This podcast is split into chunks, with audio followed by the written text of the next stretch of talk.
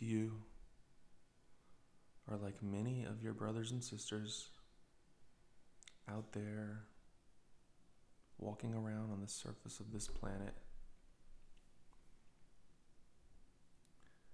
you are bound to dislike much of the common experience that we all share.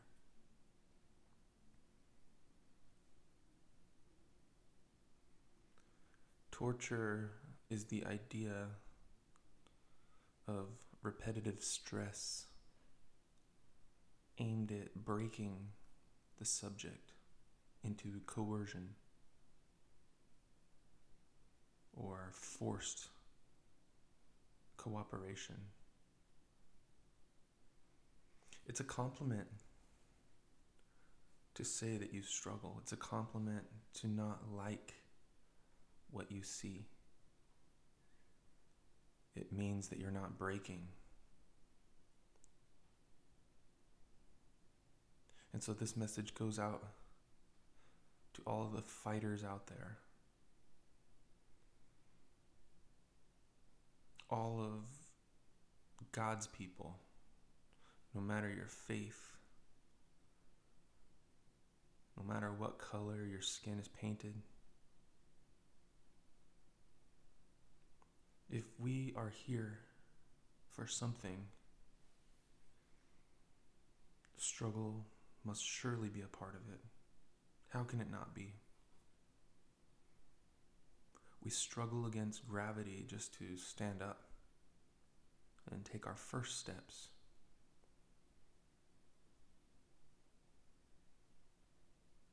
We struggle against forces of hunger and thirst. There's a microbiological war occurring every nanosecond. It's the struggle for survival. Forces clashing.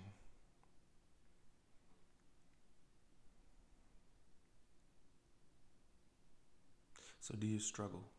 That is the question of the today. Do you struggle? That is the question you must ask yourself. Is the struggle worth it? Is there value to be gained from this struggle?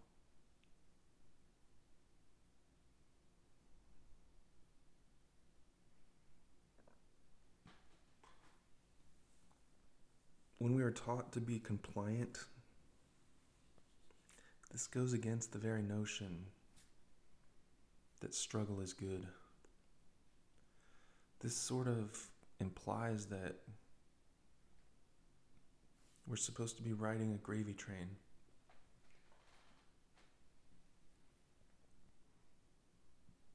Swimming around the kiddie pool with our floaties on, caked in sunblock.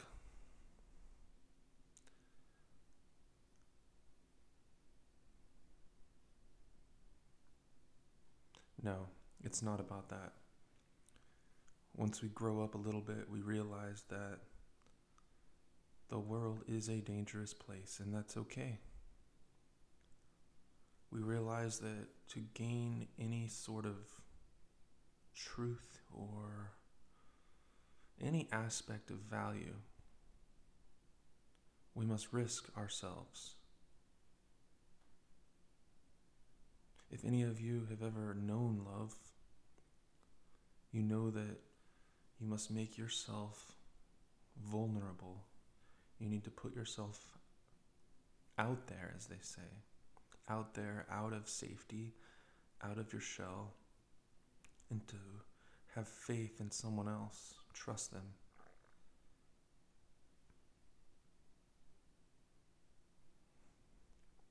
And yet, when we are hurt in these instances, we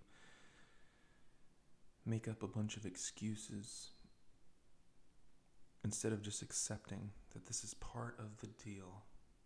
Getting hurt in the struggle, it is almost unavoidable. And so there's an element that I'd like to discuss today that's going to recur again and again through these topics. And it's one that's very cringeworthy. It's this topic of forgiveness. And you let out the big sigh, like, oh no, forgiveness. No one likes it. No one is a champion of forgiveness because it implies that we're going to get hurt. And then it implies that we have to not only accept this hurt, but like be thankful for it or something. I don't know.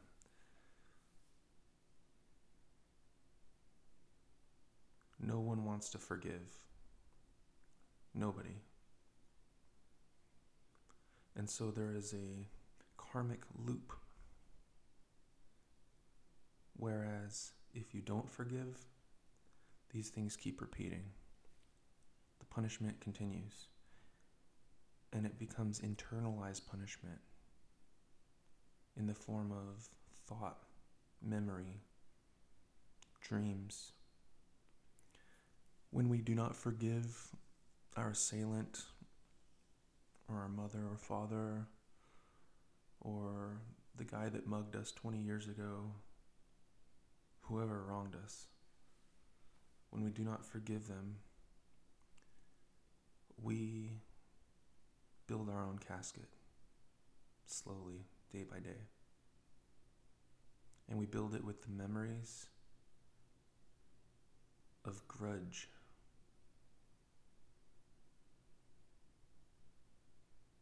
If you don't have someone to forgive in your life, you've been living under a rock. Everyone has someone to forgive. Part of the struggle of humanity is defining our boundaries and then yielding those boundaries. And then we give our heart to someone, so to speak, and then they break it, and we cry, and we demonize, and we paint a wicked picture of their kind. Be they a woman, a man, whatever the case.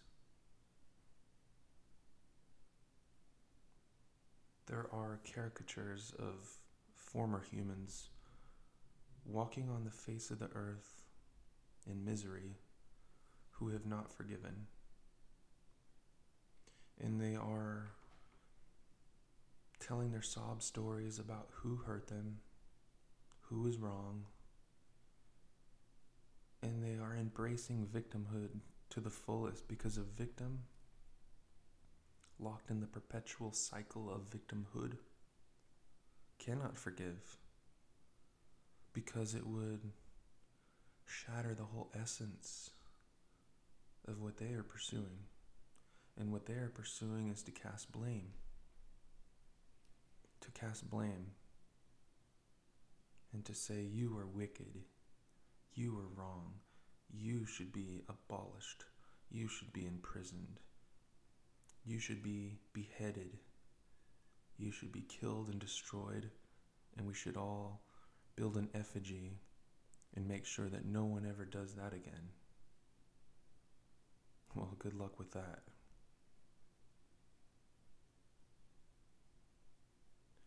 Now, most of us struggle with forgiveness in more subtle ways, okay? Most of us, it's this tiny little needle, little thorn in our foot that's barely perceivable but when we step just right, it hits the nerve and we feel that pang of pain rushing through our nervous system. And we tense up and we remember and we say, oh no, not this again.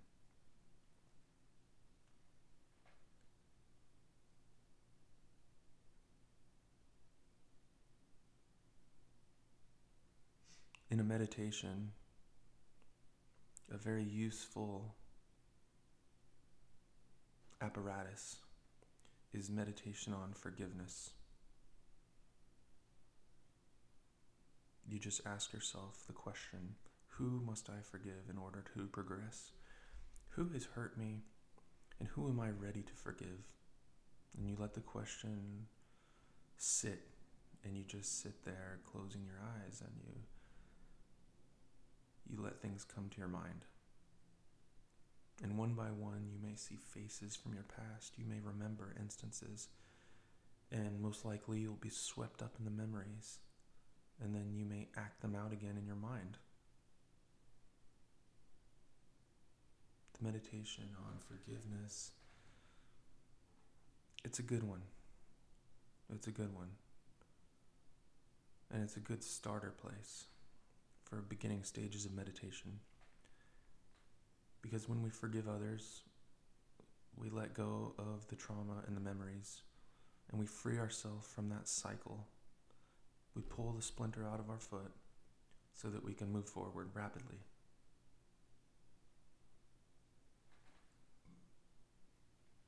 Some of us have been really, really hurt by other people, even crippled emotionally, physically, the drunk driver that maims, injures, and kills another one in our family, how could we forgive them? It's a difficult question. All I know is that we must. How? That is the path. That is the path right there if you want to get into the very general ideas of life, the basic framework, forgiveness is one of these pillars.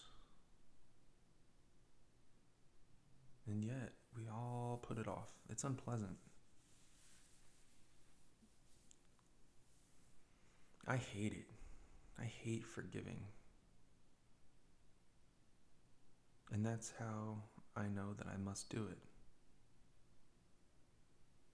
If you hate just the even idea or the breath beginning before the idea of forgiveness, well, that's where your work is. That's where your work must be done. Or, as said, you sow the tomb of your aging and progression, you build the raft that you will be floating on until you come to your senses and begin to work on rejoining humanity and reconnecting with those who will not maim you, those who will not hurt you in the same way.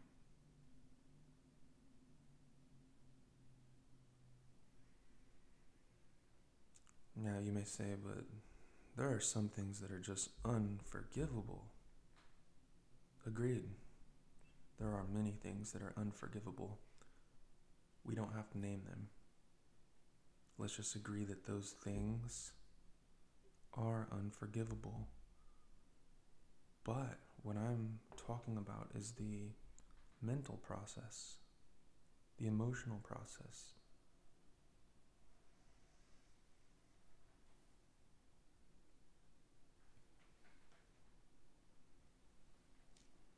because we look at people and because we see ourselves in them, these people are a reflection of our life and our choices. And so when we see people that have hurt us and we choose not to forgive them, what are we really doing? And this is the essence of it. We are not forgiving ourselves. And so if you have some real trauma, there's only one person to forgive, and that is yourself. And that's where the the real struggle is for all of us, forgiving ourselves. Isn't that interesting? So you're telling me that I don't have to forgive some guy that did something a long time ago. I just have to forgive myself? Well, yes. In a nutshell, yes. Let's explore the idea. If we can forgive ourselves, then we can forgive ourselves for being in the situation that allowed that. We can forgive ourselves for being foolish enough to be tricked by someone, or we forgive ourselves for being in the wrong place where that happened. Or maybe we find that, ooh, I made a lot of decisions that led me up to there. And so I, I would have to forgive myself for each one of those decisions. And the further you go, the, the closer you get to forgiving your true self, which is in essence the same thing as forgiving the world. Because when we forgive ourselves and we forgive each other, we begin to understand. We begin to be able to isolate our ideals from the world. Okay, because the world is extremely complex. Nature is nature, and then we are we.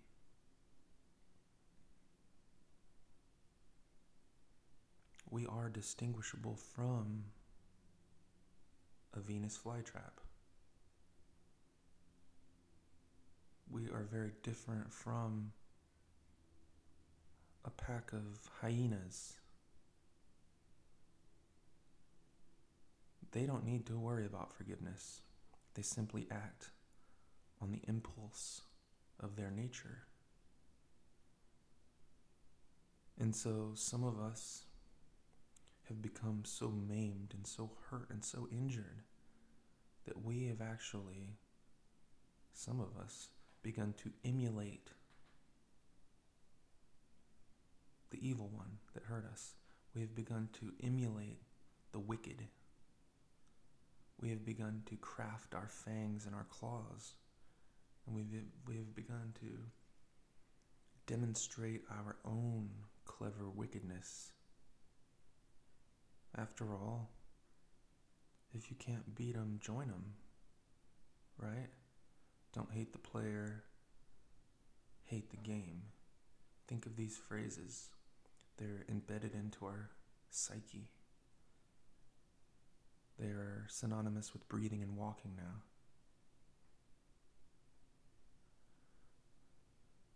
And so, what is natural in the rule of nature is retribution, revenge. We form a memory. We put our guards on and we sharpen our knives and we go looking. We go looking for who hurt us. And we're ready this time. And we stab at the first sound without even turning to see who it is. And this is how the cycle is perpetuated. You see, animals have no other recourse. Humans have a choice. We have a mind. We have philosophy. We have society. We have interface. We have sophisticated means of communicating and storing data. And so this ups our game even more, whether we choose the cycle of revenge or whether we choose to pursue the path of forgiveness. The stakes are raised because of all of our assets and our tools and our intellect.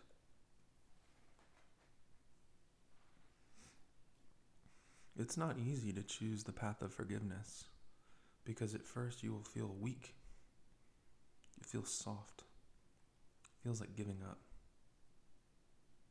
And so many of us, I'm sure of it, we play these loops of revenge in our mind. We play it, we think about it. And then if we're not careful, we materialize it, even in small ways, against whoever happens to be around.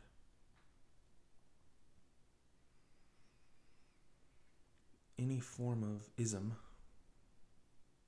that is, any form of prejudice is simply the path of revenge. it is no better than animal violence. Whereas the pursuit of forgiveness of ourself and by extension the rest of the world it is the path of ultimate liberation, ultimate freedom, free from the slavery, free from the wheel of negative karma. And when you're free, you can laugh easy. When you're free, it doesn't mean that you've forgotten. After all, wisdom is a separate subject. It's okay to accrue wisdom. It's okay to stack experience and to stack knowledge. But there is an emotional component of forgiveness that is the cheat code for this life. If you want to have a fantastic life, if you want to be truly free and happy, if you want to laugh wholeheartedly, if you want to be able to enjoy the rest of the time that you have on this planet, if you want to be able to breathe deeply and feel that air refreshing you, then forgiveness is the medicine to be taken. And it is the path worth pursuing. Don't take my word for it. It's really something that must be tried. And lucky for us, there is no shortage of trauma. All we have to do is look back. And if you've never experienced anything to forgive anyone for, well, what about the rest of the world? Surely you've seen injustice. Surely you've witnessed horrible things and atroc- atrocities. And so you could work on forgiving that. And by extension, work on forgiving the greater context it all works the same, really. Your mind and being doesn't really distinguish between forgiving others and forgiving yourself, or forgiving fictional characters in a drama, or forgiving family members that raised you. You see? And the deeper the trauma, the more of an injustice. Well, that's just a more potent and fertile ground to sow your seeds of forgiveness. And this will create a robust column for your structure. Because in life, we're building a structure, we're building something. What are you building? What kind of life do you want to build?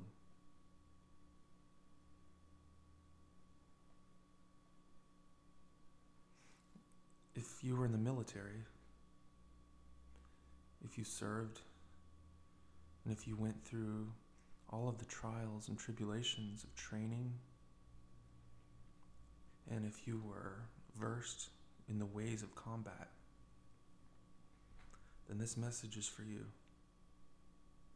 You don't have to lay down your arms in order to forgive. It can be done.